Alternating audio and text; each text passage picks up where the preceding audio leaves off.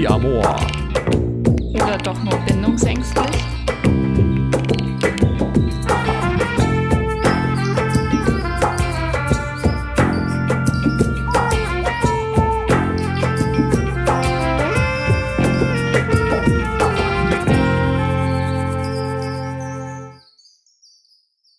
Guten Morgen, Melanie Sengbusch. Bin ich richtig verbunden? Sind Sie, sind Sie es wirklich? Sind Sie die Melanie Sengbusch? Ähm, nee, ich bin äh, Melanie Sengbusch. Die Melanie Sengbusch wahrscheinlich nicht. Ich weiß nicht, wer ist denn die Melanie eine, Sengbusch? eine Melanie Sengbusch. Gibt es mehrere ich glaube, es von gibt euch? mehrere. Ja, gibt es überhaupt eine? Weiß ich nicht. Gibt es überhaupt eine? Ähm. Bist du überhaupt Melanie Sengbusch oder ist Melanie Sengbusch einfach nur das Geräusch, was man macht, wenn man dich ansprechen will? Ja, da kann man ja vielfältige Geräusche machen. So. Irgendjemand sagte ja auch einfach mal Pony und ich fühlte Aha. mich angesprochen. stimmt. also, Und andere sagen, ey, Bitch. ja, sowas kommt auch vor. Ich glaube, das kommt als Ähm. Frau oft vor, oder? Ey, Bitch, äh, ja. Nee, also eigentlich ist das, nee, das ist ja schon recht. äh, Also so ordinär und aggressiv wird mir eher weniger begegnet. Also schon auch, also so, ja, ordinär, ja, aber nicht so, so aggressiv irgendwie. Nee, nicht auf dieses. an- ich also- ich meinte, ich, das war jetzt natürlich, Nee. ich meinte jetzt nicht buchstäblich das, was ich gemacht habe, aber dieses Catcalling auf der Straße ist, glaube ich, schon auch ein Thema, oder nicht? Ja, voll. Aber ja, aber gar nicht so. Keine Ahnung. Also diese, so was man so im Kopf hat, diese typischen Szenen, Bauarbeiter pfeifen einem nach und rufen irgendwie so dreckige Sachen. Irgendwie sind das bei mir immer so Sachen, so, wo ich so denke, ach so, ja, also so könnte man sich auch normal ansprechen, aber das, die Situation war jetzt halt vollkommen unpassend, weil wir, das ist keine Ansprache zu zweit und da steht, ihr seid so eine Männergruppe und du kannst mir jetzt nicht sowas hier rüberrufen, so, dann müsstest du das anders irgendwie handeln, damit das auf Augenhöhe ist und nicht so creepy wirkt. So. Aber das kommt auch schon ja. für dich vor, oder nicht? Oder ist dein Rock nicht kurz Ja. genug, oder? Oh, ich glaube, das hat mit, mit kurzen Röcken gar nichts zu tun. Ich glaube, das ist einfach, nicht, natürlich nicht. Das war auch jetzt. also, Ich wollte jetzt Ja, darauf anspielen von wegen, äh, du bist doch selbst schuld, wenn man dich so blöd anbaggert. Und das ist natürlich nicht der Fall. ja, ja, ist es nicht. Aber das, äh, die Schuld ist ja trotzdem da. Also als gefühlt. Das Ja, ist Schuldgefühl ist, okay, hatten wir, Ja. über Schuld haben wir ja schon geredet. Das ist ein, das schwebt Ja. gerade hier sehr durch die Gegend. Ich habe den Eindruck, das spielt eine Wut und Schuld scheinen zwei Sachen zu sein, in, beobachte ich in den Gesprächen, die ich führe in letzter Zeit, die sehr viel vorkommen und sehr wenig wahrgenommen werden. Und auch in Kombination, sich Mhm. schuld, schuldig zu fühlen, weil man wütend Mhm. ist und sich wütend darüber zu fühlen, dass man in seiner Wut nicht wahrgenommen wird und solche Sachen. Also es ist, äh, es ist alles viele sehr interessante Sachen. Aber heute geht es um Mhm. was anderes und die Frage ist, haben wir auch noch, äh, hast du noch was fürs Hausekeeping? Fürs Housekeeping, ich glaube nicht. Nee. Nee, du? Ja, aber ich weiß gerade nicht mehr was. Ach so. Ach so, doch. Okay. ähm, ich hatte noch ähm, ein, eine interessante Erkenntnis, die, die war auch vorher schon da, die hatte ich nur vergessen zum Thema Karma. Nee, dass nämlich, wenn es ja darum geht, dass, äh, dass man, dass es um die Wahrnehmung von Mechanismen geht und dass man dann, wenn man sie wahrnimmt, damit einen Umgang finden kann. Wenn man sie nicht wahrnimmt, dann passiert das eben alles unbewusst. Und es gibt ja dieses Phänomen von Übertragen und Übertragung und Gegenübertragung. Ne? Also ähm, ich glaube, klassischerweise kommt das von Freud und von der Therapie zum Beispiel. Ne? Aber man kann ja auch die Situation sich vorstellen, dass ich in der anderen Person meinetwegen einen äh, ein Arschloch sehe und das andere dass diese Rolle tatsächlich auch annimmt als Gegenübertragung. So, ne? Also, dass sie das merkt, also nach, das kenne ich zum Beispiel, glaube ich, von mir auch, dass ich so aus der Studienzeit kenne, dass ich merke, der Professor denkt, ich habe nichts auf dem Kasten und bin eigentlich nur so ein Larifari-Spring ins Feld und nehme das alles gar nicht ernst. Und dann merke ich auch, wie ich die Rolle dann auch übernehme. So. Oder mhm. übernommen habe damals.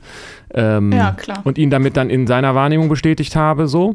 Mhm. Ähm, und äh, wenn man diesen Mechanismus bemerkt, dann kann man den auch äh, beeinflussen und umdrehen, habe ich festgestellt. Also wenn ich merke, jemand kommt mit einer bestimmten Rollenerwartung auf, an mich heran, wenn ich mhm. das wahrnehme, dann kann ich äh, die Entscheidung treffen, ob ich diese Rolle ähm, mhm. erfüllen will oder ob ich das total umkehre und eine ganz andere Rolle erfülle und dann von meiner Seite aus bewusster diese, das Verhältnis gestalte, weil ich eben entscheide, wie ich mich präsentiere und dann quasi in dem anderen dann auch wieder eine Gegenreaktion, also eine Gegenübertragung ja. auslöse. So, das fand ich interessant. Das ist ja. jetzt sehr psychologisch, aber für mich hat das viel mit dieser Karma-Thematik zu tun, weil das sind ja Prozesse, die meistens unbewusst passieren und in dem Augenblick, wo man das wahrnimmt, kann man damit äh, sein Handeln und die Konsequenzen anders gestalten.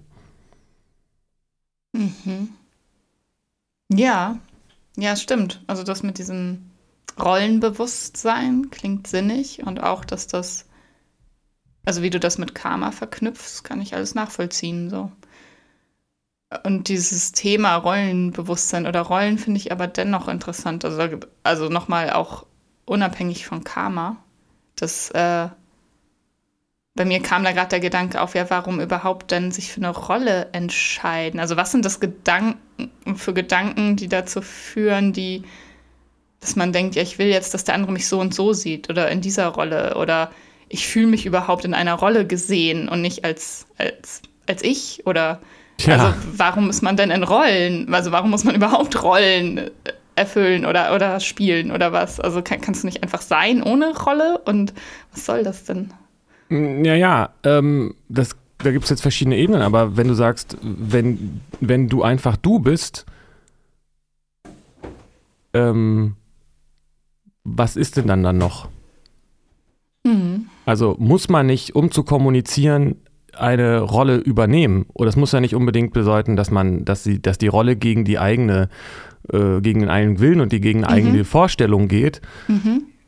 Aber wenn man gar keine Rolle übernimmt, dann steht man ja gar nicht auf der Bühne und da kann man auch nicht miteinander sprechen, oder?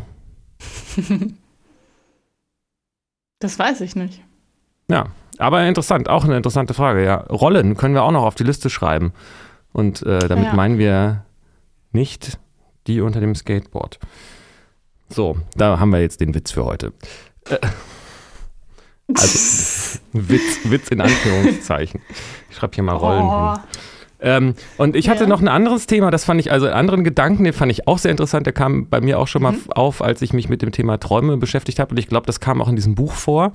Ähm, nämlich, äh, dass ja äh, die Vergangenheit ist Erinnerung, die Zukunft ist Vorstellungsvermögen und die Gegenwart ist der, der Augenblick sozusagen. Und ähm, oder haben wir das, glaube ich, in diesem Thema auch gesagt? Irgendwie ist das was, was mir immer wieder nochmal so klar wird, dass eigentlich das, was wir als Realität wahrnehmen, sich qualitativ nicht von, vom Träumen wirklich grundsätzlich unterscheidet. Eigentlich ist das, mhm. was man in der, in der, in der, im Wachzustand wahrnimmt, wo ja die Sinneswahrnehmungen irgendwie verknüpft sind mit, mit, dem, mit, dem, mit, dem, mit der restlichen Wahrnehmung. Unterscheidet sich das ja. eigentlich vom Traum? So, ich glaube, die ja, Frage haben wir doch wahrscheinlich. In, ja, irgendwie hatte ich da noch, mhm. noch eine andere Herangehensweise, die kriege ich jetzt vielleicht gar nicht wieder hin oder ich habe sie wiederholt und äh, das habe ich öfter, dass ich denke, ich sage was Neues, aber oder ich entdecke was Neues, aber das habe ich dann schon tausendmal gesagt. also zumindest hatten wir das genau im Podcast auch thematisiert. Jetzt weiß ich es wieder, genau. Das erinnere ich, ja. Genau, also die, die Vorstellungskraft, wenn ich mir die Zukunft vorstelle und wenn ich mir die Vergangenheit ins Gedächtnis rufe als Erinnerung, das, mhm. wie ich diese Vergangenheit erlebe in, in, im Augenblick und wie ich mir die Zukunft vorstelle, das Erleben dieser beiden äh, Geistesmöglichkeiten unterscheidet sich eigentlich ja. auch nicht wirklich von dem Erleben des Augenblicks.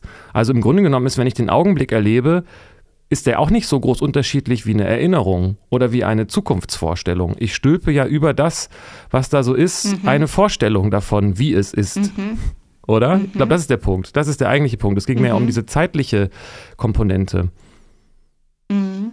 Also im Grunde genommen ja, ist, spannend. wenn man das so betrachtet, ist die Wahrnehmung des Augenblicks in dieser, auf dieser Ebene auch nur eine Vorstellung von der Qualität, ja. weil es genauso ist wie die Zukunftsvorstellung ja. oder die Erinnerung. Ja, ja, genau. Also, ja, genau, die Wahrnehmung des Augenblicks ist ja auch äh, total beeinflusst von dem Bild, das du von dem Augenblick hast. So, also dein, was du von dir innen raus projizierst, nimmst du ja dann auch, also beeinflusst ja deine Wahrnehmung. Absolut, genau, das ist das. Und, und das, was ich für den Augenblick halte, ist eigentlich das, was ich daraus mache. Ist eigentlich auch nur mhm. eine Vorstellung. Ja, genau. Ja, ich habe mal diesen Satz in irgendeinem Text gehabt. Realität ist, wo du dran glaubst. so, das ist irgendwie, hat viel mit Imagination auch zu tun und dass du von allem ja auch eine Vision brauchst. Also, und die kommt ja aus, aus dir, von innen. Und das ist dann, was sich im Außen widerspiegelt. Und je nachdem, was, was du drin hast, kannst du das ja auch beeinflussen. Und das wäre dann total komisch zu glauben, es gibt die so ist das, das ist die feste Realität und deswegen, weil es ist ja auch für alle anders. Deswegen gibt es ja auch sowas wie unterschiedliche Wahrnehmung. So, weil nicht, nicht, weil die Dinge unterschiedlich sind, sondern weil das, was in dir anders ist, was, was du dir vorstellst, so, die sind unterschiedlich, die Vorstellungen. Ja. Ja, das, was du jetzt sagst, klingt für mich mehr nach so einer, noch nach, nach einer höheren Ebene der Interpretation, aber letztendlich ist für mich auch die Wahrnehmung von einfachen Gegenständen im Augenblick genau dieselbe Qualitätsstufe wie die Vorstellung. Also die, die Vorstellung mhm. von, von einer Bewegung oder von, einer, von einem Erlebnis mhm. oder die Erinnerung äh, von einer Gitarre mal wieder, weil ich hier halt rumstehen, äh, ist eigentlich genau dieselbe Sache wie die Wahrnehmung einer Gitarre mhm. im Augenblick, nur dass mhm. die halt mit den Sinneswahrnehmungen verknüpft ist. Aber ob ich mir eine Gitarre vorstelle mhm. oder ob ich sie mhm. sehe, im Grunde genommen ist das kein großer Unterschied. Außer halt, mhm. wenn man vielleicht Aphantasie äh, äh, hat, also sich, also kein Vorstellungsvermögen, das gibt es ja tatsächlich irgendwie. Mhm. Ähm, aber für mich unterscheidet sich das qualitativ gar nicht. Eine Gitarre, von der ich träume, eine Gitarre, die ich mir vorstelle, ja. eine Gitarre, an die ich mich erinnere ja. und eine Gitarre, die ja. ich vor mir habe. Im Grunde genommen ist das von der Wahrnehmungsqualität nicht so unterschiedlich, wie man das vielleicht denkt. Ja, ist es ja auch nicht. Also es sind ja auch im Gehirn dann die Sachen aktiv. Also in der ja. Erinnerung, der Vorstellung, dem Jetzt. Was, also du kannst ja auch äh, dieses Beispiel, du kannst ja auch einen Orgasmus haben durch Vorstellungskraft, ohne dass du jetzt tatsächlich im Augenblick den Körper also Sex hast, weißt du? Ja, man könnte sich, man könnte, man könnte andersrum auch fragen, kann man ihn haben ohne diese Vorstellung? Mhm. Also ist die vielleicht nicht das ja, genau. Entscheidende eigentlich? Ja, ja, genau. Ja. Ja, ja, genau. ja. Ja. Und das, ja genau, Zeit ist da ja auch ein Thema. Also das Zeit gar nicht, also dieses Paradigma Zeit, dass das linear wäre, das ist ja irgendwie auch überholt, glaube ich. So. Das, ob Zeit linear ist, weiß ich nicht, ob das überholt ist, aber ich würde sagen, dass Zeit existiert, ist, äh, ist eine Illusion und zwar sehr deutlich. ja, ja. Auch ein Thema, das habe ich mir jetzt auch aufgeschrieben, Zeit. Ich, ähm, ja, Mhm. Das waren Aber noch so zwei Gedanken. Noch mal, äh, ja, interessant. Gute Gedanken und führen ja dann auch wieder zu nächsten Folgen. Bin gespannt. Absolut. Äh, heute wenden wir uns aber nochmal, oder nochmal, haben wir ja noch gar nicht so richtig, ne? Wir hatten mal das Thema Bindungsangst und da wo ging sowas, wird das erwähnt oder auch Liebe und Beziehungen und sowas. Aber so explizit das Podcast-Thema Polyamorie haben wir noch nicht behandelt und das wollen wir heute mal ja, finde ich super. Finde ich, find ja. ich, ja, finde ich super. Ähm, ich finde, dass das Thema zwei Aspekte hat, die mich interessieren. Und einmal denke ich, glaube ich, ist es gut, darüber zu reden, was das überhaupt ist, weil ich glaube, also weiß, dass da verschiedene Vorstellungen äh, von existieren und zwar gegensätzliche auch. Und das andere ah, okay. ist, ist, für mich die Frage, ähm, ja, einfach nur, um das mal geklärt zu haben, wovon wir reden. Und mhm. das andere ist die Frage, ja, die sich mir immer wieder stellt und die äh, auch nachvollziehbar nicht so oft gestellt wird im Internet, ähm, ob Polyamorie eigentlich äh, grundsätzlich immer was mit Bindungs-, also ein, ein notwendig, also immer ein Zeichen von Bindungsangst tatsächlich ist. Mhm. Das finde ich, äh, find ich sehr interessant, die Frage. Ja, finde ich auch sehr interessant. Ja, dann lass uns doch erstmal mit der Klärung des Begriffs anfangen. Du meintest, es gibt zwei unterschiedlich sogar gegensätzliche ja. äh, Erläuterungen, ja? Also vielleicht betrifft das nicht die Leute, die diesen Podcast hören, aber ich habe das äh, so erlebt, dass Leute denken, dass einfach Untreue und Rumvögeln Polyamorie ist. Ah. So. Also die sagen, wenn Ah, ich mein, okay. ich das, das und anscheinend gibt es da Menschen, die rumlaufen und fremdgehen und dann manchen Leuten, außer denen, mit denen sie sonst noch Sex haben, sagen, naja, ich bin halt Polyamor, was soll ich machen? So. Ja, okay. Ja, kenne ich ja auch aus eigener Erfahrung, dass man sich in einer Beziehung glaubt, äh, wo freie Liebe gelebt wird und Offenheit und das aber nichts mit Freiheit und Offenheit, sondern mit Heimlichkeit und äh, äh, ja, Misstrauen und so. Und das ist dann aber Polyamor. Am Arsch ist das Polyamor. so, das Naja, hat gut, das ist- nichts mit. Das stimmt, Ja. das, ist, das, ist, das, ist, das ist auch ein wichtiger Punkt. Das ist nicht das, was ich meine. Ich meine sogar auf der Ebene, dass man gar nicht erst von, dass man, dass man anderen Leuten vormacht, man hätte eine monogame Beziehung, geht aber dann fremd und sagt, ich bin halt Polyamor. Also man rechtfertigt Fremdgehen mit Polyamor sein und aus dem, aus dem Verständnis, ja, das gibt's eben. Das wollte ich nur mal Okay. feststellen, dass wir davon gerade nicht Ach du reden. meine Güte. Ja, genau. Also nicht, dass, äh, dass man sich für eine im Grunde polyamore Beziehung entscheidet, die dann aber nicht wirklich lebt, sondern dass man eine monogame Beziehung führt und sein, ah, das ist ja sowas wie, oh ja, ich habe hier, also so, als wäre das genetisch bedingt oder der Trieb ist schuld oder so. Ja, das ist so eine, so eine Schuldrechtfertigung oder so, sozusagen, ne? genau. Ja. Ach, Und, und, Güte. und das in dem Begriff, äh, über den wir hier gerade reden und der ja vielleicht inzwischen auch verbreitet genug ist, sodass dieses, dieses, dieser Disclaimer vielleicht gar nicht mehr notwendig ist in aller Regel, ist, ist ja, dass man diesen schönen Satz hat, ähm, bei, wenn man Polyamor lebt, dann kann man nicht fremd gehen, sondern dann geht man bekannt. Mhm. Mhm. Also man kann nicht fremd gehen, weil ja mein Partner oder meine Partnerin oder meine Partner, was auch immer in, äh, davon weiß und dann gehe ich nicht mit einem Fremden, sondern dann gehe ich mit einem Bekannten. Dann ist Ja, das genau. Bekanntgehen und nicht Fremdgehen. So. Ja, genau. Ja, so genau. So, so, das bedeutet das, glaube ich, auch. Also, oder? Ich würde das wenn auch so sehen. defini- Das denke ich Ja, auch, aber es scheint genau. Leute zu geben, die diesen Begriff anders verwenden. Okay. ja. So, und dann das ist also, Okay, also- dann können wir zu dem wichtigen Teil kommen, was du eben meintest, dass eben Polyamorie nicht unbedingt immer bedeutet, dass alles offen und reflektiert ist. Ne? Ja, genau. Das ist wahrscheinlich das Ideal. Also so polyamore Beziehung, äh, diese schöne Vorstellung von ich liebe eben mehrere Menschen. Das ist ja auch, also wieso sollte Liebe auch auf einen Menschen begrenzt sein? Und ich will dann auch eine körperliche Beziehung mit mehreren Menschen oder was auch immer dazu gehört. Und die wissen alle voneinander. Und das ist alles offen und frei und liebevoll. Aber das, ja, ich weiß nicht, funktioniert das? Ist, geht das? Also ich kenne viele Menschen, die das wollen, die sagen, sie leben so, aber bei genauerer Betrachtung stimmt das gar nicht. Da ist dann doch ganz viel Heimlichkeit, Misstrauen, Angst. Ähm, und dieses Ideal ist eben nur ein Ideal, aber nicht wirklich das Leben so. Das führt eigentlich ja unmittelbar zu der Frage, die ich da mir stelle, ist das nicht eigentlich immer ein Zeichen von Bindungsangst?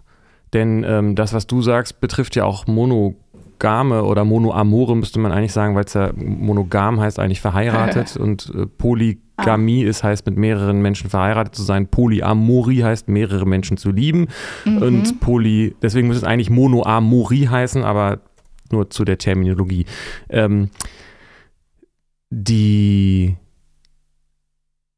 das, was du beschreibst, äh, dass man eine ideale Vorstellung davon hat, wie Mhm. diese Beziehungen sind und so weiter, und das aber in der Realität gar nicht so ist, das betrifft ja eigentlich auch eine monoamore Beziehung mit BindungsängstlerInnen, oder? Total. Insofern, Genau. insofern ist das eigentlich nicht der Unterschied dann vielleicht.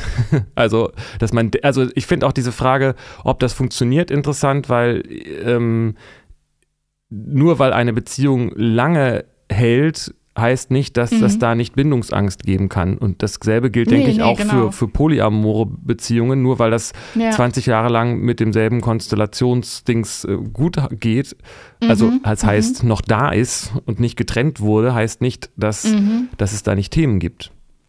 Genau, ich meine, also das müsste man ja auch erstmal die Parameter festlegen. Was bedeutet denn was Funktionieren einer Beziehung? Also es hat für mich jetzt nichts von Länge der Beziehung.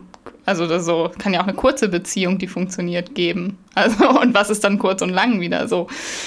Ja, Ähm, Ist eigentlich also einfach. monogam oder äh, das heißt ja auch nicht auf bis ans Lebensende. Äh, So muss muss ja gar nicht bedeuten. Das ist ja Richtig. äh, Aber ähm, um, also was ich wenn ich bei meinen Beobachtungen bin und eben beobachten kann, dass die Menschen, die gern Polyamor leben wollen, das irgendwie nicht hinbekommen, ähm, kenne ich aber andererseits Menschen, die Monoamor leben wollen und das hinbekommen. Also ja. Oder also und dann denke ich halt, funktioniert das eine wirklich nicht oder ist das also was ist da los so?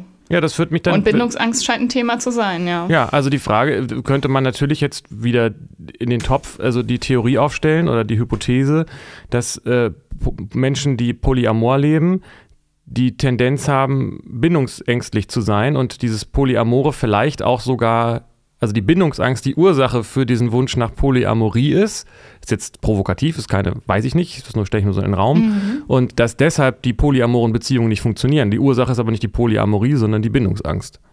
Mhm. Ja, wollen wir das gerade mal kurz aufschlüsseln, inwiefern denn Bindungsangst zu dem Wunsch führt, Polyamor zu leben? Ja. Ist vielleicht ja nicht so. Ist das, ist das nicht klar? Verständlich. Also ja, mir ja. Uns, aber wir haben da ja auch schon viel drüber gesprochen. So. Ja. Vielleicht sollten wir das nochmal genauer angucken, dennoch. Naja, also man könnte auch, also du hattest so ein bisschen, glaube ich, die Frage gerade gestellt, was ist denn eine funktionierende Beziehung? Die tauchte, glaube ich, auch in den letzten Podcast-Folgen irgendwie mal auf, ob wir eine sichere Beziehung oder Bindung miteinander haben, du und ich. Und da hatte ich, glaube ich, sowas gesagt wie, dass es in einer funktionierenden Beziehung um äh, ausreichende Bedürfnis. Ne? Ja, also, ja. also letztendlich erstmal um Bedürfnis, also um Bedürfnis, äh, dass die Bedürfnisse zusammenpassen und dass diese mhm. Schnittmenge gut genug aufgestellt ist und das hat natürlich was damit zu tun, dass man sie auch kommuniziert. So. Mhm. Wenn man nicht sagt, was man will und nicht sich und nicht sagt, mhm. was man nicht will, dann passiert es halt, dass man äh, um äh, für den Preis, dass man den Preis, dass also man möchte gerne zusammen sein und zahlt dafür den Preis, dass das, was man dann da hat, eigentlich weder das ist, nicht das ist, was man will. mhm. So. Das ist, würde ich sagen, ja. typisch bindungsängstlich. Und ja, genau. gesunde Beziehung ist, ich weiß, was ich will und ich weiß, was ich nicht will und das sage ich. Und diese Kommunikation funktioniert miteinander so gut, dass beide mit dem, was da ist, zufrieden sind. Mhm. Ja, das klingt einleuchtend. Und ja, zu, zur Verknüpfung Polyamorie, Bindungsangst. Also es gibt ja auch das Argument oder die äh, Perspektive, nee, das kann doch gar nichts mit Bindungsangst zu tun haben, weil da will sich ja einer sogar mit mehreren binden. So, das kann dann ja nicht. Ja, ich liebe, aber ich liebe euch doch alle. ja, genau. Ja, wie, wie, wie passt das denn zusammen? Naja, also wenn man äh, wenn man zum Beispiel Verlustangst hat, ist es ja ganz schlau, gleich mehrere am Start zu haben, weil man ist man ja nie alleine.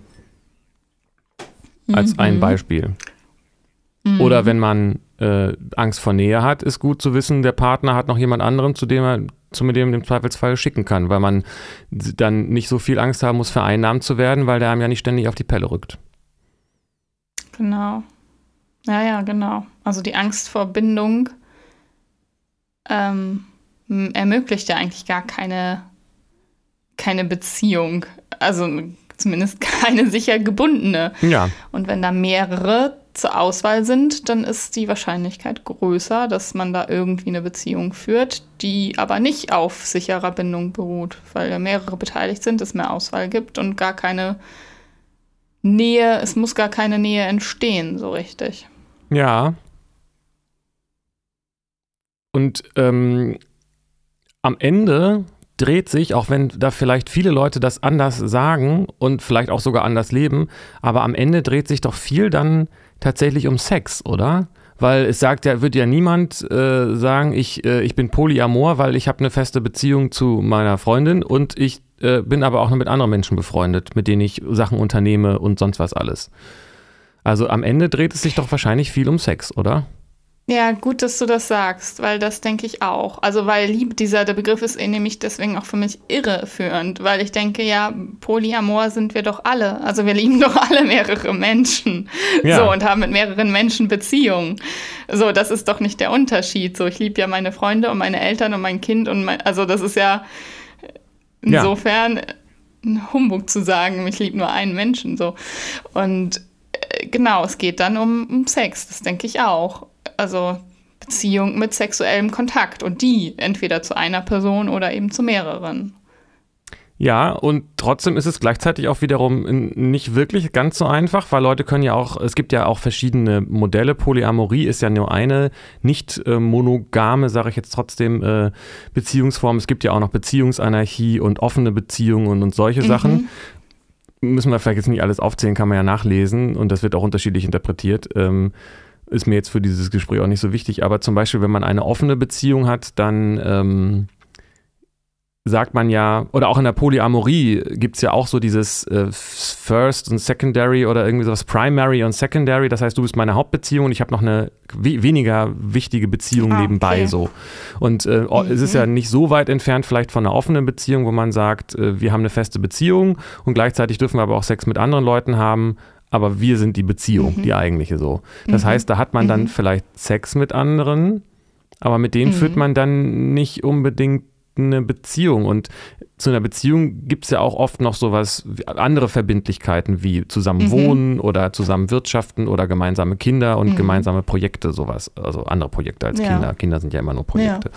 Ja. also, ähm, ja. das heißt, man kann das am Ende doch nicht eigentlich nur auf den Sex runterbrechen, oder? Aber sobald Sex ins Spiel kommt, wird es interessant, oder? interessant ist, ja. Ja, ich wüsste auch nicht, welch was ein anderes Wort. Ja, stimmt. Oder da wird es auf einmal bedeutend. Also, weil solange du keinen Sex mit anderen hast, kannst du in der Beziehung machen, was du willst, so ungefähr. Also es könnte keine. Obwohl es gibt, nee, es stimmt auch nicht. Es gibt ja auch, also wenn plötzlich du, also wenn du eine Beziehung hast so als, wie man sich klassische feste Partnerschaft vorstellt. Und die Priorität liegt aber nicht in dieser Beziehung, sondern in deiner Arbeitsbeziehung ja. oder bei irgendeinem Freund und deinem Fußballclub oder so, ja. dann gibt es ja auch Probleme. Und das hat dann ja auch nichts mit Sex zu tun. So. Ja, ich denke nur, dass die Qualität der Eifersucht eine andere ist, wenn man sagt, du unternimmst ständig was mit deinen Jungs ähm, äh, und du hast mich ja gar nicht mehr richtig lieb. Oder ob man sagt, du triffst dich ständig heimlich mit dieser Frau und ich habe Schiss, dass du mit der Sex hast und dich deshalb von mir trennst. Ich glaube, das hat eine andere Qualität an, an Eifersucht, oder? Hm. Also die Jungs Weiß sind quasi, nicht. die Jungs, die Fußballjungs, die Kumpels, mit denen er um die Häuser zieht, ist, ist eine zeitliche Konkurrenz, aber nicht eine Konkurrenz in der Funktion, die man für die Person hat. Die erfüllen andere Bedürfnisse. Ja, aber das mit dem Sex erfüllt dann ja auch vielleicht ein anderes Bedürfnis, also Bedürfnis, was dann in dieser Beziehung nicht erfüllt wird. Das habe ich nicht verstanden. Oder du hast mich nicht verstanden. Also, oder beides. Also das ähm, ob nun die gemeinsame Fußballzeit oder die gemeinsame Sexzeit mit jemand anderem, das sind ja beides Bedürfnisse, die dann offenbar in dieser einen Beziehung nicht gänzlich erfüllt werden. Weißt du? Also. Ja, nur die Gefahr, dass der, der, dass der, dass der, dass der Typ sich von der, von der Freundin trennt, weil er lieber mit seinen Kumpels zusammen wäre, ist, ist, äh, ist nicht, nicht, nicht gegeben. Aber die Gefahr, dass Meinst er sich von du? der also, äh, wie soll ich sagen? Ja, das, das meine ich. Also das. Äh, äh also ich, also wenn, ja, so ganz krass gedacht, wenn man jetzt mit äh, Druck macht mit Trennung oder so, dann glaube ich, wurden mehr Affären beendet als Freundschaften gekündigt für eine Partnerschaft. Ja, ich glaube, es wurden aber weniger Beziehungen äh, von dem, von der Person beendet, die sich auch anderen Menschen trifft, um Fußball zu gucken, Beziehungen mhm. lieber Fußball gucken will, ähm, mhm. als äh, dass jemand sich für seine Affäre entschieden hat gegenüber seiner eigentlichen Freundin. Mhm. Weil dieses Fußball und so das. Viel, ja. Verstehst du, was, was ich meine? Oder ich verstehe. Ja, ja, also ich verstehe, aber ich frage mich, aber ich kriege gerade nicht, was denn so viel bedrohlicher ist an Sex als an Fußball gucken. Ähm, das ist das äh, quasi äh, ausfüllt, was ja eigentlich mit der, an, mit der anderen Person, also wie soll ich sagen, wenn ich Bindung bedeutet ja auch, ähm, dass wir füreinander eine, äh, eine, ein, äh, uns gegenseitig ein gemeinsames Bedürfnis erfüllen, was diese Beziehung dann eben stärkt. Also als, als, mhm. als, als starkes Beispiel, ich wünsche mir Kinder, du auch, wir haben gemeinsame Kinder, das hält uns zusammen, weil wir beide den Wunsch haben, diese gemeinsamen Kinder zu mhm. haben. So. Mhm. Und ähm, wenn ich sage, ich möchte gerne, äh, ich, ich mag, weil wir beide den Wunsch, Sex ist schön miteinander, dann hält das zusammen. So, weil wir wissen, da mhm. ist jemand, mit dem ich gerne Sex habe. Das gilt für beide Seiten und das äh, hält ja zusammen. Und wenn dann jemand mhm. gleichzeitig noch gerne Fußball mit anderen guckt, dann beeinträchtigt das nicht diesen, diesen Zusammenhalt äh, mhm. des, über den Sex. Wenn aber jetzt jemand mhm. mit jemand anderem Sex hat und der womöglich noch toller ist, dann fragt man sich ja, ja, was, was macht mich denn eigentlich für dich noch notwendig in deinem Leben? Ah, okay. Aber das ist dann ja eine Prämisse, dass die Beziehung, also die Ursprungsbeziehung oder Hauptbeziehung sich auf Sex gründet. Also dann gilt das. Aber wenn das nicht so ist, dann würde das ja keine Rolle spielen. Ja, aber was ist denn, was bleibt denn dann, was ist, sag mal ein Beispiel, wie die Beziehung dann, was die Beziehung dann ausmacht, wenn es nicht der Sex ist? Naja, das kann ja äh, alles Mögliche sein. Wie du gesagt hast, man kann ja auch einfach, äh, das ist meine Familie. So, ich habe mit diesen Menschen zusammen Kinder und deswegen bleibe ich für immer bei dem und ich kann aber Sex haben, mit wem ich will. Und das ist dann, also weißt du, das, und dafür würde auch, wenn das Priorität hat, dann würde ich ja auch nicht den das, das verlassen. So nur, nur weil ich mit jemand anderem Sex habe oder mit jemand anderem Fußball gucke und das ist dann egal. Ja, also, in der Situation, die beschreibst du letztendlich meine Situation. Ich habe äh, eine Familie mit einer Mutter und einem Kind. Mit der Mutter bin ich nicht zusammen und habe keinen Sex und äh, kann machen, was ich will. Aber das ist, aber ich habe eben nicht diese Form von Beziehung mit der Mutter. Mhm. Ja, okay, weil ihr getrennt seid und keine Beziehung habt, aber es genau. gibt da auch äh, Modelle. Ja, doch, wir haben eine Beziehung, wir haben eine Beziehung, natürlich. Ja, genau, haben wir eine Beziehung. ihr habt eine Beziehung, aber ja, klar, alle haben ja eine Beziehung miteinander. Ja, eben, also deswegen ist doch schon dieser, ja. dieser Sexaspekt nicht trivial, oder? Also Zusammenwohnen, Sex. Nee, der ist auch nicht trivial. Also man kann, also jetzt mal vielleicht, äh, um mir dann quasi selbst zu widersprechen, weil ich was gerade erkannt habe. Ähm, ja. Zusammenwohnen kann man, äh, wenn man nur zusammen, wenn man, wenn, wenn man das Zusammenwohnen als Maßstab nimmt, dann kann das auch eine WG oder eine äh, Eltern-Kind-Beziehung sein und mhm. äh, oder eine, was auch immer, ne? Also eine Klostergemeinschaft. Mhm. Äh, wenn man äh, über die Arbeitssache geht, dann ist es eine Jobbeziehung. Wenn man eine ähm, gemeinsame Kinder hat, dann siehe mein Beispiel oder auch deins, äh, dann muss man nicht zusammen sein und Sex haben, dann kann man auch Eltern gemeinsam sein und ein gemeinsames Kind haben, mhm. dann ist man halt gemeinsam Eltern. So. Ähm, mhm. Und das ist alles über die Beziehung, wo wir gerade drüber reden und die Beziehungsform, die was mit Polyamorie zu tun hat, da geht es um mhm. Sex das ist, äh, das ist eigentlich immer doch dieser, dieses Kernelement mhm. an der Stelle. Weil niemand darüber redet, also ich bin Polyamor, weil ich habe mehrere Arbeitskollegen. So. Und es sagt auch keiner, ich bin Polyamor, weil ich habe noch ein Kind mit jemand anderem, mit dem ich aber gar nicht mehr zusammen bin, mit dem ich keinen Sex habe. So. Und auch keiner sagt, ich bin mhm. Polyamor, weil ich in der WG wohne. nee, genau. Sondern irgendwie ja, geht es ja. doch immer am Ende um diesen Sexaspekt. Mehr oder weniger. Manche ja. sind wahrscheinlich, äh, äh, ja, weiß ich nicht. Kann auch sein, dass Leute, gibt es sicherlich auch, oder bin ich mir, äh, es gibt auch Leute, die sagen, ich bin polyamor, aber ich habe nur mit einer von diesen Personen Sex, aber mit den anderen habe ich, verbindet mich eben auch so eine intensive Beziehung und ich liebe die. Gut, kann man sich natürlich dann ewig drüber ja, unterhalten, genau. was das alles bedeutet. Also ja, genau. Ja, ja, genau. Liebesbeziehung, wie wird die ausgelebt und ist Sex dafür notwendig? Oder was ist Sex überhaupt? Ja, das könnte wie, man also, auch nochmal fragen. ja auch andere körperliche äh, weiß nicht, Möglichkeiten, Zuneigung auszuleben, ohne jetzt Sex zu haben oder so. Ja, und man kann auch eine sehr, sehr sexuelle Beziehung haben, ohne sie jemals Sex gehabt zu haben. Ja, genau. So, also, das gibt es auch. Oh ja, krass, stimmt. Also, ähm, das ist alles sehr. Ähm,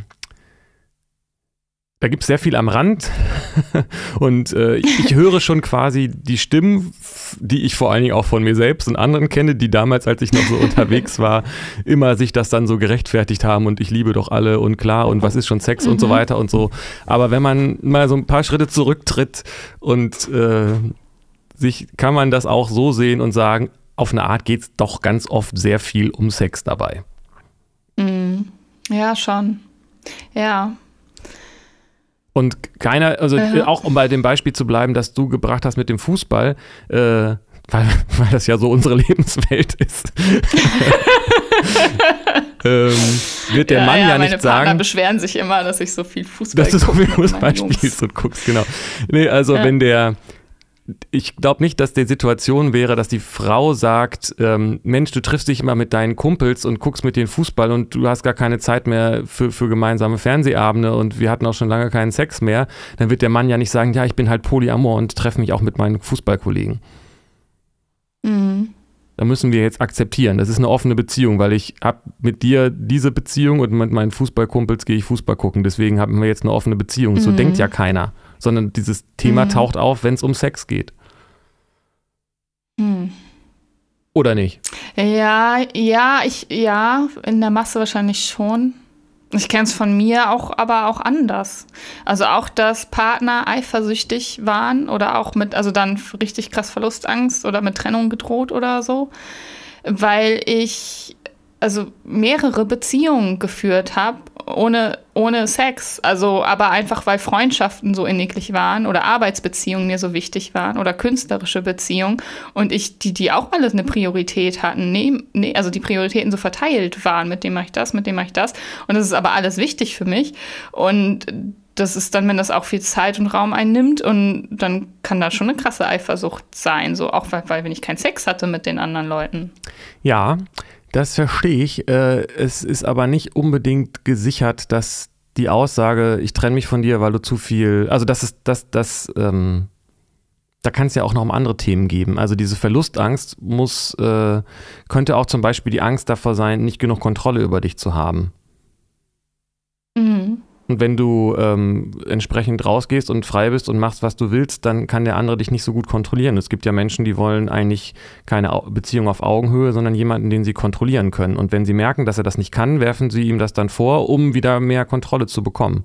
Und dann drohen ja, sie genau. mit, drohen sie mit Verlassen, äh, aber nicht, weil's, weil's, weil sie eifersüchtig sind, sondern weil sie, weil sie das als, weil sie Kontrolle ausüben wollen. Also können auch gleichzeitig eifersüchtig sein, aber eigentlich geht es nicht. Äh, darum geht es eigentlich dann nicht, behaupte ich mal. Mhm.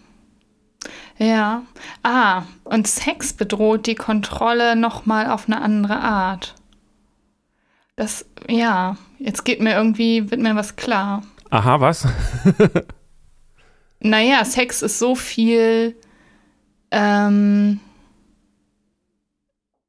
das betrifft alle Ebenen. Also das ist nicht abgegrenzt. Das ist so nicht, nicht ein Job, den man mit jemandem hat und de, der vielleicht austauschbar wäre oder ein Hobby oder sowas. Das ähm, berührt dein, dein Körper und deine Seele und das ist ein Energieaustausch mit jemandem, der so ganzheitlich ist eben. Also nicht so begrenzt auf einen, einen Bereich oder eine Funktion dass das sehr viel verbindender ist, möglicherweise. Und dann ja auch die Kindersache. Also so ganz, vielleicht weiß nicht, was da hormonell dann auch mitschwingt, wenn man sich vorstellt, mein Partner hat Sex mit jemand anderem, wenn der jetzt ein Kind macht oder die bekommt ein Kind woanders, dann, dann war es das mit uns. Also diese Bedrohung gibt es ja nicht, wenn, wenn der Partner nur mit jemand anderem arbeitet oder Fußball guckt. Ja, also das ähm, letztendlich mit anderen Worten ist ja quasi ähm, Sex eine sehr hohe, vielleicht die höchste körperliche Intimität, vielleicht neben der Geburt, äh, die mhm. man mit einer Person haben kann, oder? Ja, genau. Und ähm, das macht natürlich ganz viel mit dem System und den Hormonen und, und so weiter. Deswegen, deswegen, das ist sicherlich ein wichtiger Aspekt, warum das so viel mit Bindung zu tun hat. Mhm. Also man stellt sich da ja auch körperlich auf jemanden ein und so weiter. Und es, äh, ja, sexuelles genau. Verlangen ist ja auch sehr hoch und wenn man das, äh, also oft, oft, also ein sehr starker Antrieb und äh, wenn man da, da so einen Kanal etabliert hat mit jemandem, dann wünscht man sich da auch immer wieder den Kontakt aufgrund dieser gemeinsamen äh, Sexualität. So. Mhm. Deshalb ist ja, einfach, genau. deshalb bindet Sex einfach sehr stark. Oft. Mhm. Man kann natürlich sich da auch anders verhalten, aber eigentlich ist das eigentlich nur ein Zeichen, auch eigentlich könnte man es auch als Zeichen dafür sehen, wenn Leute sagen, ja, ich bin halt so sexuell so locker und gehe mit vielen ins Bett. Das ist, könnte man auch als Bestätigung dafür äh, sehen, dass es eigentlich doch mhm. irgendwie ein tief, sehr tiefgreifendes Einlassen auf jemanden ist. So. Ja. Ja, genau. Mhm. Und das ja, klar. Und das ist dann eben genau auch der Punkt, wo man dann sagt, ja guck, aber wie, wie geht ist das denn, du hast doch mit mir diesen Kanal und jetzt hast du den auch mit jemand anderem, hm, mhm. hm, äh, äh, wenn man jetzt. Das macht auch Sinn, ja. Ne, man könnte jetzt auch genauso Diese gut, wenn man jetzt den Sex rauslässt und sagt, wir sind doch so ein cooles äh, Duo mit äh, du, du spielst Gitarre und ich singe, ähm, lass uns mhm. doch mal irgendwie was damit äh, anstellen. Und dann sagt der andere, ja, aber ich habe auch noch mal jemand anderes, der, der auch gut singt und äh, dann, dann kann ich schon verstehen, dass man sagt, ja, aber reicht dir nicht eine Person, mit der du so ein Duo hast? Dann entscheide dich doch, weil du hast doch gar nicht die Zeit für zwei Leute gleichzeitig irgendwie das zu machen, so, ne? Mhm. Ja, das bestätigt auch die deine Hypothese oder den Gedanken, ähm, sind polyamore Menschen Bindungsängstler. So, wenn Sex etwas ist, bei dem sehr viel Bindungshormone und ja, sowas aktiv ist, ist ja klar, dass man das auf mehrere verteilen will, damit man das nicht so doll spürt und dann die Angst vor der Bindung sich so zerstreut. So. Ja, entweder die Angst vor der Bindung oder die Angst vor dem Verlust. ja, genau. Also, also ich, das macht ja beides Sinn, zu sagen, ja gut, wenn ich den mhm. verliere, habe ich noch jemand in petto und andersrum, mhm. ähm, wenn der noch mhm. jemand anderes hat, dann äh, muss ich ja nicht so viel mich vereinnahmen lassen. Dann kann ich genau. jederzeit sagen, geh doch zu dem anderen. Auch ein Satz, der, der auch fällt in solchen Beziehungen. Ne? Also, ja, wenn du so viel Sex willst, dann kannst du dir ja noch jemand anderes zusätzlich suchen. Ach, ist das weird. Also, also ja, nee, können Leute ja so, so leben, aber wenn, also ich, es klingt für mich irgendwie nicht liebevoll. Also wenn ich mir vorstelle, ich habe einen Partner, mit dem ich zusammen bin und dann würde ich zu dem sagen, ja, dann geh doch zu jemand anderen. Das ist irgendwie doch nicht. Kann man so und so sehen. Also so, wenn, wenn man es so formuliert, dann nicht. Und ich, ich finde es auch wichtig, äh, dass es also zumindest mir jetzt nicht darum geht, das zu bewerten oder zu verurteilen oder so, sondern im Grunde genommen geben ist, könnte man ja auch sagen, wenn Polyamorie und Bindungsangst zusammentreffen, dass da Leute auch ihr Bestes geben, um ihr eigenes Muster zu bearbeiten. Und da wird ja auch viel damit mhm. gearbeitet, mit der, dass man sagt, hier, Klar. dass man mit dem Partner sagt, ich bin jetzt eifersüchtig, lass uns drüber reden. Also ich denke, dass Polyamorie auch schon einen Raum ermöglicht, wenn er denn offen ist, dass man sich gemeinsam auch diesen Gefühlen und, und inneren äh, Mechanismen so stellen kann. Ich glaube schon, dass das auch ja. ein, ein, Weg ist, so um, um sich besser zu erkennen. Also wo ich darüber rede, muss ich sagen, genau die Erfahrung habe ich zum Beispiel gemacht. Ja, so. ja, ja, klar, ich habe ja auch daraus gelernt. So. Genau. Ähm, ja. Und jetzt äh, kann man aber auch sagen, du hast anscheinend dieses Bedürfnis, du hast dich da jetzt gerade verliebt und ich denke, unsere Beziehung ist stark genug, dass du, äh, und, und tatsächlich äh, erlebe ich das auch so, dass unser Sex gerade irgendwie nachlässt, weil manchmal ist es halt so. Also ich gönne dir das, mach das doch und ich glaube daran, dass unsere Beziehung stark genug ist, dass du dich deshalb nicht von mir trennen willst. Äh, ich möchte, dass du glücklich bist, dass du zufrieden bist und dass du das bekommst, was du hast. Und dieses, äh, dir das zu ermöglichen, gibt mir auch ein Gefühl von Stärke und Sicherheit äh, und, und, und Größe. Ähm, mach das doch und dann gucken wir mal, was passiert. Ich finde, das kann, hat, kann, wenn man es so formuliert, durchaus auch was Liebevolles haben. Ja, das klingt erstmal liebevoll, aber ich weiß nicht, ob das. Hm. Naja, ich kann ja nur aus dem, dem sprechen, was ich beobachte und selbst erfahren habe. Ich kenne das, also genau diese Formulierung, die ich zu Leuten gesagt habe oder die auch zu mir gesagt wurde. Und dann trotzdem das Gefühl, wenn dann ich Sex mit jemand anderem hatte, dass das nicht, ja, dass ich trotzdem die Ursprungsbeziehung, also die Beziehung dadurch irritiere oder das nicht, nicht richtig ist und dass ja, ich mich da jetzt mit jemand anderem verbunden habe, obwohl ich doch mit dem gar nicht zusammen sein will. Also und, und doch jemanden habe, einen Partner. Und also das so, da irgendwas ist da spürbar, was, was nicht liebevoll ist.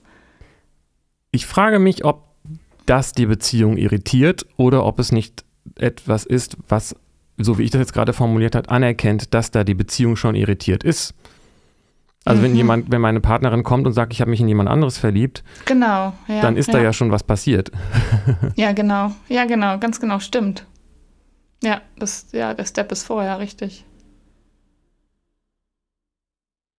Was, ja. was mir nochmal so als Gedanke gekommen ist, ist, ähm, wenn man jetzt mal nochmal einen Schritt zurücktritt, könnte man ja sagen, dass bei Bindungsangst paradoxerweise häufig auch eine gewisse Liebessucht eine Rolle spielt. So, oder vielleicht sogar immer, vielleicht gehört das immer zusammen, weiß ich gar nicht, weißt du das? Hm, ja, schwierig müsste man den Begriff Liebessucht klären. Naja, Was also ein besonders damit? starkes Bedürfnis nach Beziehung äh, in dieser Art. Okay. Und ich, wenn man, also, also, wenn man jetzt mal äh, so guckt, könnte man mhm. auch sagen, jemand, der gesunde, äh, ein gesundes mhm. Bindungsverhalten hat, jetzt alles natürlich idealisiert und theoretisiert, wenn der Single ist, dann sagt er, dann bin ich jetzt halt mhm. Single. Und wenn jemand vorbeikommt, ja, dann ja, schön. Genau. Manchmal wünsche ich mir das. Und wenn nicht, äh, dann bin ich halt Single, weil ich habe lieber eine Beziehung, in der ich mich sicher ja. fühle, weil meine und die Beziehung, die Bedürfnisse meines Partners erfüllt werden, ähm, als eine Beziehung, die nicht funktioniert. So. Also warum sollte genau. ich mich auf jemanden einlassen, wo ich sehe, dass es nicht funktioniert?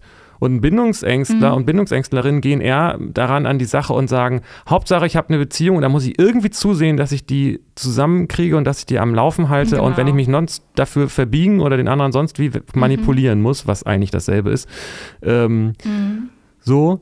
Und äh, ja, ja, genau. da ist, glaube ich, und wenn die Beziehung nicht funktioniert und wenn ich diese, Funktionier diese Beziehung am Funktionieren halte, indem ich noch mit jemand anderem eine Beziehung habe, dann soll mir das auch recht sein. So. Mhm. Und ich glaube, ja, stimmt, so ja. wie eine, ein, ein, ein monoamorer Mensch würde sagen, ich brauche keine Beziehung und wenn ich eine habe, ist doch toll. Was soll ich denn jetzt sogar noch zwei führen? So, weil ich in einer ja schon das kriege, ja, was ich haben will. Ein sicher gebundener Monoamorer. Also ein bindungsängstlicher ja, Monoamorer nicht, ja. Ja, genau, das habe ich jetzt äh, unzulässig äh, gleichgesetzt, stimmt. Ja, genau. Ja, das klingt sinnig und auch psychologisch äh, stimmig dass Menschen mit Bindungsangst die Liebesbeziehung äh, überwertig behandeln. Also ich brauche auf jeden Fall eine Beziehung, um glücklich zu sein, um wertvoll zu sein, um mich gut zu fühlen. Und das allein deswegen haben die auch keine Trennungskompetenz, also können nicht mhm. sagen, ich bin jetzt, bin jetzt Single und das ist vollkommen gut so. Und ja, und auch, ja, ja. und auch praktisch betrachtet, wenn man Polyamor ist, dann, dann, dann dreht sich ja ein sehr großer Teil des Lebens in aller Regel um dieses Beziehungsthema. Ich habe eine Beziehung Total. mit dem und mit der und dann rede ich mit Ach, der über die Beziehung Güte. und dann beschäftige ich mich damit, wie ich mich verhalten muss und dann mache ich noch einen Podcast darüber und sonst was alles. Ja. Und äh, das heißt, äh, polyamore Menschen beschäftigen sich sehr viel mit diesem Beziehungsthema und äh, ja. zwangsläufig. Und, äh, und dann arbeite ich da noch was ab und dann habe ich da noch diese Gefühle und mein Partner erkennt die an und das ist so mhm. toll und sowas alles. Aber dann dreht sich eben in, im Leben ganz viel darum. Und ich denke, bei sicher gebundenen Menschen, die sagen, ja, ich habe halt eine Beziehung, das ist schön und dann habe ich noch ein Leben, in dem ich was anderes mache. So. ja, genau. Ja, ja, ja.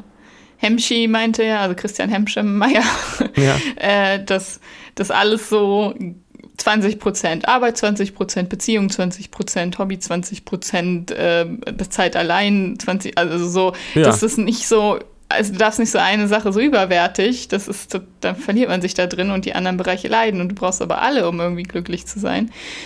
Und bei, ja, das kann hier, also Polyamor, das dachte ich nämlich auch schon. Also diesen Gedanken, dass eine Beziehung zu dritt äh, einfach nur an oder noch mehr äh, anstrengend ist, weil da geht ja so viel Zeit bei drauf und Kraft und Energie. Also ich, ich, kann mir auch, also ich kann auch die Vision davon haben, dass es schön ist und unterstützend und wenn sich alle kennen und offen damit umgehen und dass das total heilsam auch sein kann. Und, ähm, aber das ist, glaube ich, nicht möglich in dieser Welt, in der wir gerade sind, in diesem System, in dem wir gerade sind. Also die ganzen äußeren Strukturen, Rahmenbedingungen, Wohnung, Familie, Job, also wie wir gerade leben äh, so, so ist das nicht möglich. So. Ja, das da sagst du was. Da sagst du was, weil das sein. auch noch den ersten Punkt berührt, was, was viele Leute unter Polyamorie verstehen, weil so diese klassischen Fragen sind ja dann, habt ihr dann alle miteinander Sex? So. Und äh, das ist eine Vorstellung von, von Menschen, die das in, vielleicht dann auch ein bisschen faszinierend finden, die Vorstellung, weiß ich nicht. Ähm, aber Polyamorie mhm. heißt ja nicht automatisch, dass man mit allen Leuten eine Beziehung führt, die, mit, die in diesem Polykül da sind, ne? sondern es ist ja tendenziell mhm. eher so, dass äh, Peter eine Beziehung mit Jürgen hat und Jürgen hat noch eine Beziehung mit, mit, mit äh, äh, Natascha und äh, die mhm. ist gleichzeitig auch noch mit Elise zusammen. So. Also mhm. vielleicht auch so ein Thema, wenn man äh, stark so bisexuelle Tendenzen hat und einfach beides haben will, wäre das zum Beispiel auch sowas. Ne? Ähm, mhm. Und äh, weil du jetzt sagtest, Beziehung zu dritt, ähm, mhm. Das kann ja heißen, dass man ein drei, äh, dass man quasi ein, ein, ein V ist. Einer ist in der mhm. Mitte und hat Beziehung mit den beiden anderen Personen. Aber es mhm. kann ja auch mhm. heißen, dass man zusammen eine Beziehung, eine Dreierbeziehung genau. hat, eine zu, Triade. Zu dritt, alle mit allen. Das ja, genau. Ein Thruple sozusagen. Stimmt. Und ja, ähm, ja. das finde ich interessant, weil das, äh, wenn, wenn du das jetzt gerade meintest, dann würde ich sagen, dann ist es vielleicht sogar ein bisschen anders, weil man, wenn man, äh, also ich habe davon gehört, äh, dass äh, also das gibt es ja, dass Leute dann eben auch zu dritt vielleicht sogar zusammenleben und vielleicht auch gemeinsame Kinder mhm. haben. Und äh, ich habe mhm. mal jemanden dazu sagen hören, dass, dass die Person irgendwie so, ein, so ein Thruple kennt und dass, äh, dass sie aber den Eindruck hat, dass es eigentlich eher spießig und langweilig ist. Also, ähm, weil die auch natürlich dann sehr, äh, die brauchen ja eigentlich dann gar nicht mehr so viel Außenwelt vielleicht auch. Ne? Also ich denke schon, dass ein, eine Beziehung, ich weiß nicht, ob vier, bei vier Leuten wird es vielleicht dann auch wieder ein bisschen, bisschen viel, weiß ich nicht. Aber ich kann mir schon vorstellen, dass man eine stabile und sichere ähm, Beziehung zu dritt führen kann, wo, wo, man, wo man aber eigentlich dann auch mehr ein Paar zu dritt ist quasi. Auch wenn ja, das genau. widersprüchlich klingt. Ja. Und dass das sehr, mhm. äh, sehr stabil auch sein kann, wenn man da so seinen sein, sein Turnus hat und dass dann eben die, die Leute genauso ihre 20 Prozent von den anderen Dingen irgendwie haben. Kann ich mir genau. vorstellen. Genau, ja, das, ja, ja, kann ich mir auch vorstellen. Aber das wäre dann ja im Grunde monogam nur zu dritt. Also weil wenn, ja. sobald die, also Richtig. also sobald das wieder eine offene Dreierbeziehung ist und der ist noch mit dem verstrickt und die hat noch was hier mit ihr und so, dann ist das ja nicht mehr stabil, dann wird das ja immer wieder irritiert und dann ist nicht geklärt, wer viel Zeit für wen und wer ist, was hat jetzt Priorität und so. Das stimmt. Also, und, und, dann hat es auch so ja. die Gefahr von so einer, von doch einer relativ starken Unverbindlichkeit, weil man immer sagt, naja, mach was du willst, wir haben ja auch noch uns beide, so nach dem Motto, ne? Ja, das Also kann man alles machen. Es geht nicht darum, das mhm. zu verurteilen, aber ich denke, das ist dann nee, eben auch ein Zeichen nicht. davon, dass das, dass man entweder unglaublich äh, unabhängig von diesen ganzen Dingen ist und überhaupt gar nicht das Bedürfnis nach Bindung mehr hat, weiß ich nicht. Oder dass man ähm, oh. Oder dass man besonders äh, viel mit diesem Thema da zu tun hat. So. Mhm. Ja. Spannend. Ja, ist spannend, weil ich mich tatsächlich für mich jetzt persönlich auch inzwischen gerade irgendwie frage, ähm, wo ich diesen Satz gesagt habe, will, also ich, es geht jetzt, weiß nicht, ob das jetzt sofort irgendwie in eine ganz andere Richtung lenkt, aber wahrscheinlich schon, dass ich mich frage, habe ich überhaupt das Bedürfnis nach so einer Beziehung? Eigentlich wüsste ich jetzt gar nicht wofür, sage ich mal so doof. Klingt natürlich dann danach äh, nach äh, Bindungsangst äh, Last Level unlocked sozusagen. nach so einer Beziehung meinst du jetzt eine eine Liebesbeziehung mit einem Partner oder meinst du zu dritt oder nee, ich meine egal? Ein, ich meine also, nee, über die Beziehung zu dritt das habe ich ins, das war für mich mal ein starkes Thema und ich habe inzwischen auch durch ja. diesen Podcast verstanden äh, woran es lag ähm, äh, Nee, ich meine eher so eine, also die Frage ist ja, so eine Zweierbeziehung geht ja häufig um Familie und ah. Kinder so. Und ja, genau. ähm, gut, wenn das nochmal vorbeikommt, weiß ich nicht, aber äh, ist jetzt gerade nicht, steht gerade nicht auf meiner To-Do-Liste so. Ähm, mhm. äh, auf meiner Bucketlist. Ähm, und mhm. darüber hinaus, gut, man könnte jetzt sagen Sex, aber wenn man sagt, das mhm. ist jetzt nicht, ist mir nicht wichtig, frage ich mich tatsächlich, ähm, wofür man. Wofür? Ja, ja also ich, ich, ich sehe das gerade für mich nicht, dass ich da einen Partner oder eine Partnerin in dieser Form an meiner Seite brauche und sogar bei dem Gedanken daran eher das Gefühl habe, ähm, ja, unter sehr speziellen Voraussetzungen vielleicht schon, aber ansonsten sehe ich mein Leben weiß ich gar nicht, ob ich nicht diese 20 Prozent nicht lieber auf die anderen verteilen sollte, weil ich damit mehr mhm. äh, aus bewirken möchte, sag ich mal. Mhm. Weil diese. Kann ich total nachvollziehen, ja. Ja, weil auf eine Art ja doch diese Beschäftigung mit dieser, also für mich ist es zumindest so, dass ich ja dieses Bindungsangstthema sehr gut kenne und mich da entsprechend äh, mit Hilfe der, der anderen rausgearbeitet habe, sag ich mal. Mhm. Ähm, und dann die Frage schon für mich übrig bleibt, äh, jetzt wo ich das verstanden habe und so weiter, äh, war das und, und, ein Kind habe, so, ähm, mhm. wo, was, was, was, was, was ist denn noch in so einer Beziehung für mich zu finden? Weil die Sicherheit ja. für mich brauche ich nicht, die habe ich auch ohne diese Beziehung. Ja. Und ja. welche Bedürfnisse ich, äh, mal abgesehen von Sex vielleicht, ähm, äh, noch in so einer Beziehung erfüllen könnte, die kann ich wahrscheinlich genauso gut auch mit anderen Leuten also erfülle ich genauso gut auch mit mhm. anderen Leuten, also dieses Ges ja, ja, genau. solche Gespräche zu führen zum Beispiel. Ja. Ja, ja kann, kann ich absolut äh, nachempfinden. Und ich habe tatsächlich auch eine Beziehung, eine kurze, beendet, weil es kein gemeinsames Wofür gab. Also beziehungsweise ähm, für ihn war ein Wofür Kinder und bei mir ist es kein Thema. Und dann ergab sich, da, also wenn auch selbst, wenn man gesagt hätte, ja, vielleicht in ein paar Jahren oder so, aber das Zusammenbleiben ergibt oder ergab dann für mich keinen keinen Sinn mehr, weil ich brauchte das nicht. Ich, ich brauche keinen Versorger und ich brauche keinen keinen, der mir den Kinderwunsch erfüllt. Ich brauche ja. keinen, ich brauche nichts so.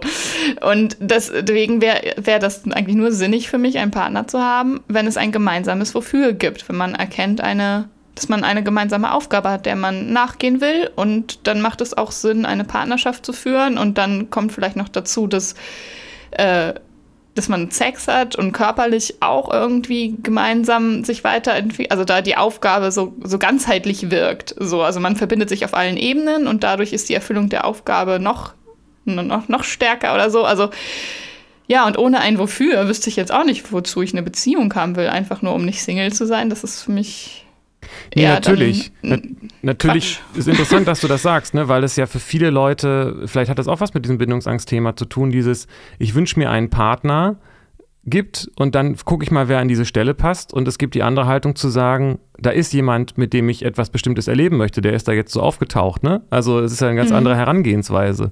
Ja, ja, genau. Ähm, aber was meinst du mit Aufgabe? Weil eine Aufgabe kann man ja auch äh, eine, Be also eine Beziehung, in der man eine Aufgabe gemeinsam sich stellt und an ihr arbeitet. Dazu muss man ja nicht diese Form von Beziehung führen.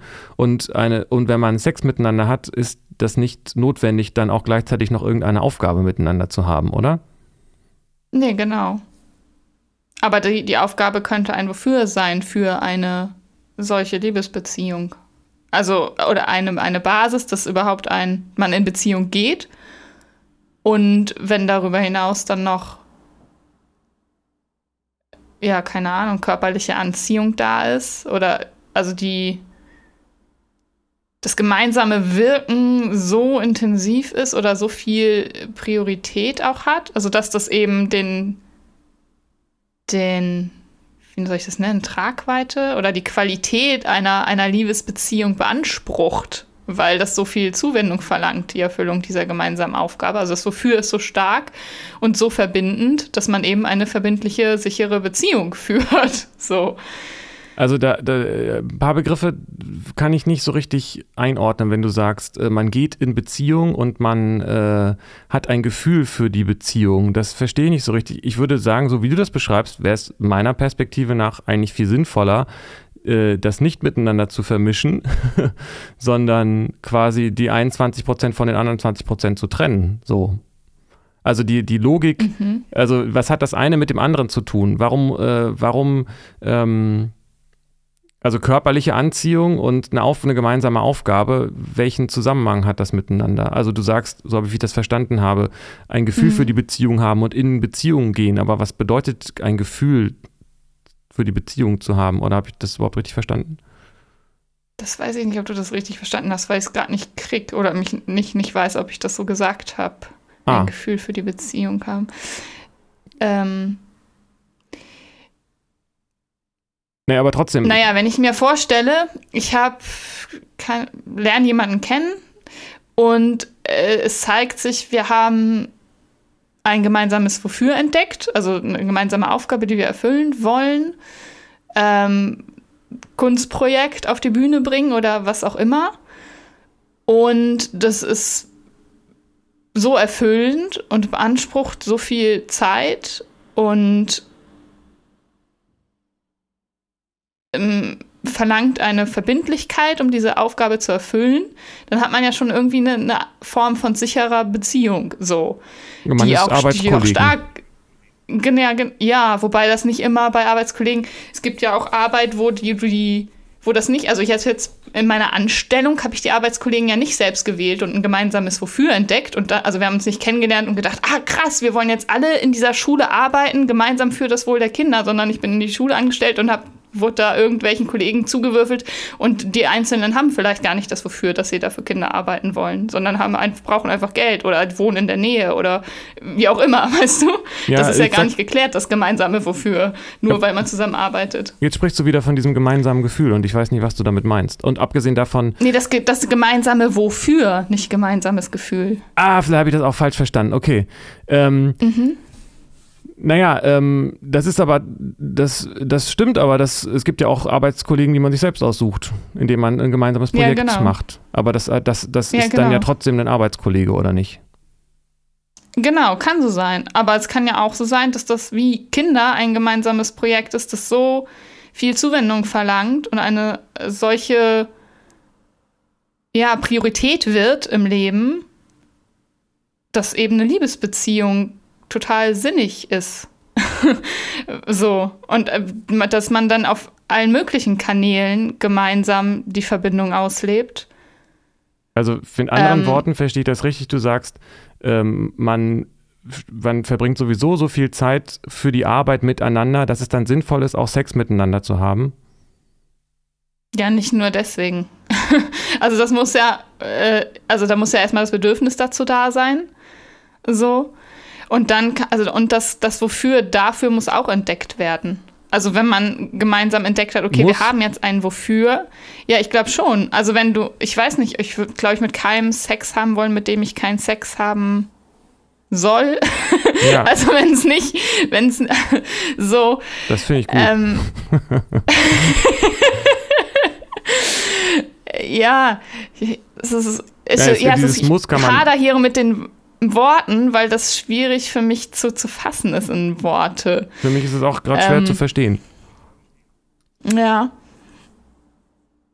Also wenn man was Gemeinsames entdeckt hat, wofür man eine Verbindung hat, so, ob das nun gemeinsame Kinder sind, gemeinsame Arbeit, was auch immer, ähm, ist es ja sinnvoll, in Beziehung zu gehen dafür, so, um das zu erfüllen. Das, also ich würde das ganz anders formulieren. Ich würde sagen, die Arbeit ist die Verbindung und die macht man und dadurch ist man in dieser Beziehung. Also diese Reihenfolge, die du gerade aufmachst, man also würde ich, also die Arbeit ist doch das Verbindende und gleichzeitig auch die Beziehung, eine Arbeitsbeziehung.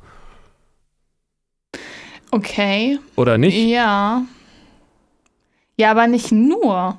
So, Also noch? stell mal vor, naja, wenn, naja, der Fall, das, dieses, das, das wird irritiert, ist die Beziehung dann beendet? Also keine Ahnung, ähm, man geht insolvent mit dem einen Projekt, ist man dann trotzdem weiter in Beziehung und versucht ein nächstes? Oder ähm, einer wird krank und kann die Arbeit nicht mehr auf diese Weise erfüllen, äh, sucht man sich dann einen Ersatz und äh, hat, die Beziehung nicht weiter? Oder, also weißt du, da ist ja irgendwie, Ich verstehe, die, die Frage also ist ganz, die Antworten sind doch ganz klar. Wenn der eine die Arbeit nicht mehr erfüllen kann, dann äh, lässt man die Arbeit sein oder man sucht jemand anderen, mit dem man diese Arbeit weiterführen kann. Und was dann aus dieser, dieser Beziehung ist dann keine Arbeitsbeziehung mehr, weil man nicht mehr zusammenarbeitet. Und was man dann unabhängig davon Mhm. macht, äh, kann man sich ja überlegen. Also die Fragen sind eigentlich ganz einfach zu beantworten, oder nicht?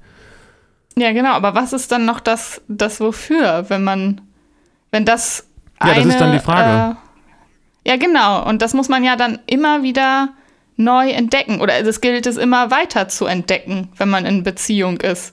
Also wenn man ein Thema abgehandelt hat, deswegen glaub, gehen ja auch Familien so häufig kaputt. Oder also wenn Kinder dann aus dem Haus sind, dann hat man, ist das wofür weg. Und dann, ja, weiß ich auch nicht, was wir jetzt noch miteinander anfangen. Anstatt sich dem zuzuwenden und zu gucken, ah, okay, was ist denn jetzt noch? Auf welchem Kanal können wir denn unsere Verbindung noch veräußern? Oder was ist dann noch für ein anderes gemeinsames Wofür, was wir entdecken können? So, was ist die nächste Aufgabe, die wir miteinander haben? Du hast jetzt wieder wofür gesagt, ne? Das gemeinsame wofür. Ja. Ich habe das, das war Ja. das Missverständnis. Ich habe jetzt, ich höre die ganze Zeit Gefühl, ja. Ähm, dann, dann erklärt das das, ja. Ja, aber ist es nicht, dass Ja. du, das, äh, für mich klingt das jetzt so, als ob du sagst, wir müssen doch was finden, wofür wir diese Beziehung führen.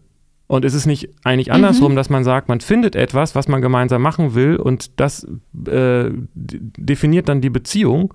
Man muss ja nicht noch gucken, was es da so gibt. Man kann ja einfach sagen, diese Beziehung besteht auf dem, was wir gemeinsam machen und das ist nicht das Wofür, sondern das ist das Deshalb. Mhm. Deshalb haben wir eine Beziehung, weil wir dies und das miteinander machen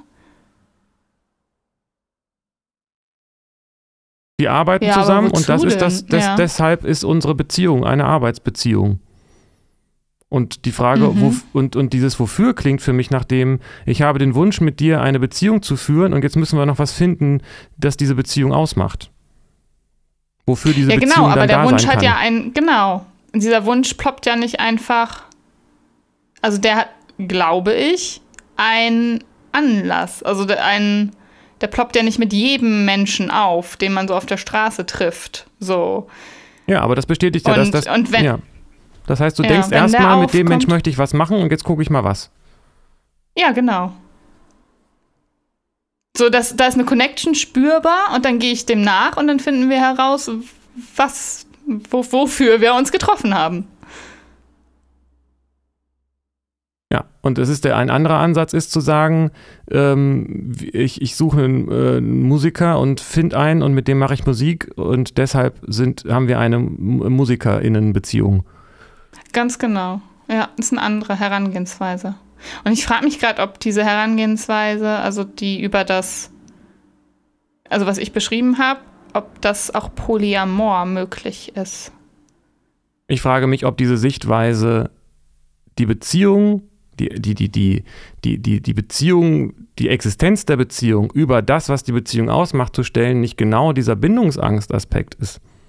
Da habe ich zumindest vorhin mal so gesagt, glaube ich, ne?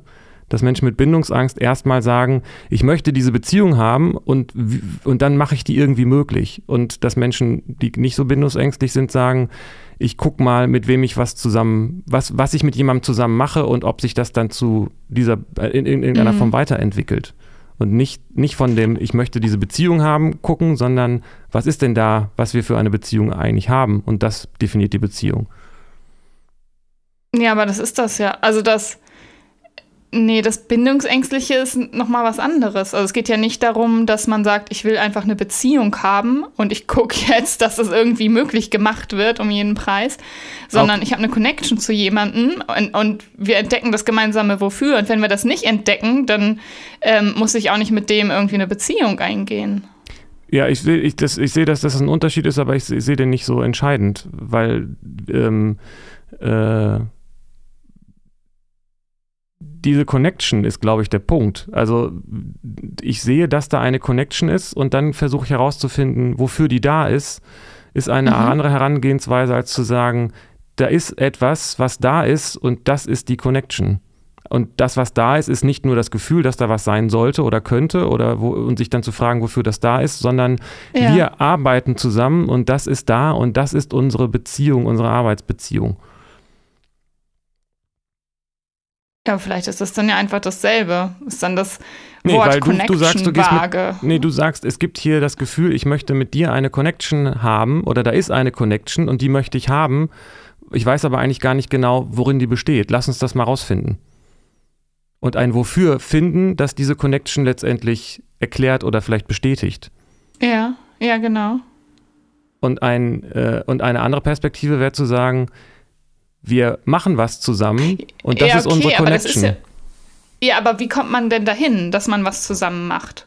Das ist ja nicht, man ist ja nicht so wahllos und äh, keine Ahnung. Weil, äh, weil man ein bestimmtes Bedürfnis hat, zum Beispiel, weil man Musik machen ja, genau. will oder eine Familie gründen genau. will oder, genau. oder ein Arbeitsprojekt hat. Aber auch das erfolgt ja nicht wahllos mit irgendwem das machst du ja mit jemandem, zu dem du eine Connection spürst. Also da muss ja irgendwas da sein, ja. dass du diesen Menschen auswählst, mit dem du dieses Bedürfnis dann erfüllen willst. Ja, aber es ist doch ein anderer Ansatz, ob ich sage, hey, du bist interessant, lass uns doch mal gucken, was wir zusammen machen können. Oder ob man sagt, ich möchte was machen, wer hat Lust auf dasselbe wie ich hier gerade, mit dem, mit dem ich das machen kann und mit dem ich mich auch gut verstehe. So.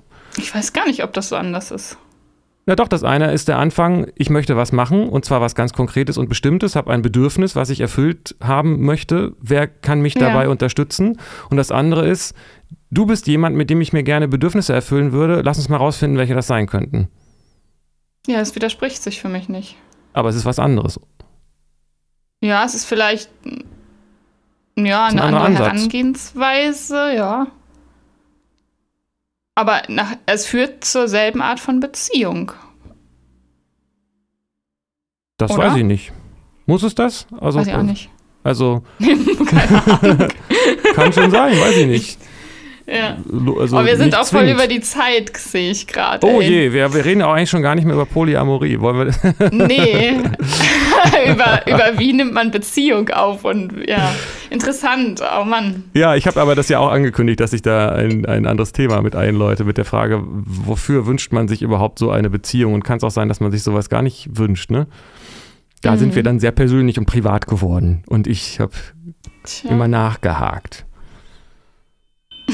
Tja, das blenden wir einfach Tja. alles aus. Das hat ja mit dem Thema nichts Ja. zu tun. Oder wir nennen, die, wir nennen die Folge einfach Polyamorie und alles andere. ja, genau. Polyamor. äh, ich, ich dachte ja irgendwie an den Titel Polyamorie oder einfach nur Polyamor oder doch nur bindungsängstlich und äh, vielleicht hängen wir da noch einen dran. Polyamorie oder äh, will man Beziehungen mit vielen oder will man überhaupt gar keine oder sowas? Oder was ist das überhaupt? Ach, wir reden ständig über dasselbe Bindungsthema auf unterschiedliche Weise. Aber hey, that's us. Tja. Genau. Wir müssen uns schließlich selbst retten, um die Welt zu retten. Absolut. Voll am Start. Pony, Pony und John sind am Selbstrettungsstart. Ich hoffe, dass ihr noch abwartet, bis sie es geschafft haben und euch dann an den Früchten ihrer Erkenntnissen. Nein, ich sag's jetzt nicht, das ist zu Okay. Okay. Ja, es wird immer weirder. Noch eine schöne Woche euch Zuhörenden. Danke und dir und euch anderen auch.